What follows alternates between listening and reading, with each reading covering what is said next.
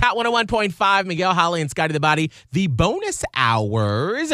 And Holly, what Hmm. is a Scott smile? Scotty has a huge smile on his face all the time, every day, and you can see it on the McGill and Holly Instagram.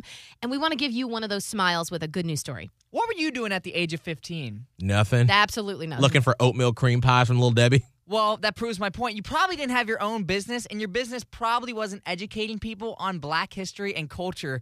But you know who does have a business at the age of 15?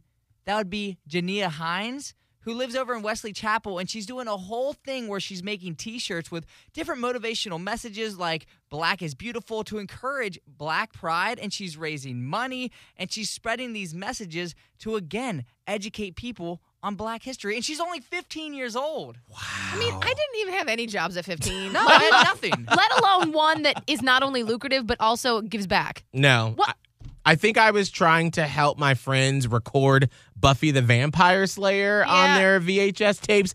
That's about what I was doing at age 15. I was like trying to plan for when I was going to be exactly 15 and a half so I could get my temporary driver's license. there you go. Meanwhile, she's changing the world. Cool. Uh, how do you order one of these shirts? Do you know, Scott? So I'm sure you can find her on Instagram or Twitter or anything, Jania Hines, and she does a video every week on her social media to also talk about these Black History movements and the culture behind it. All right, well, let's link up to it on the uh, Miguel and Holly Insta story. Do it. And so you can check that out and then get to her and maybe buy one of these shirts. That is a Scott Smile story. If you have one, all you got to do is slide up in Scott's DMs and let us know at Scott Tavlin.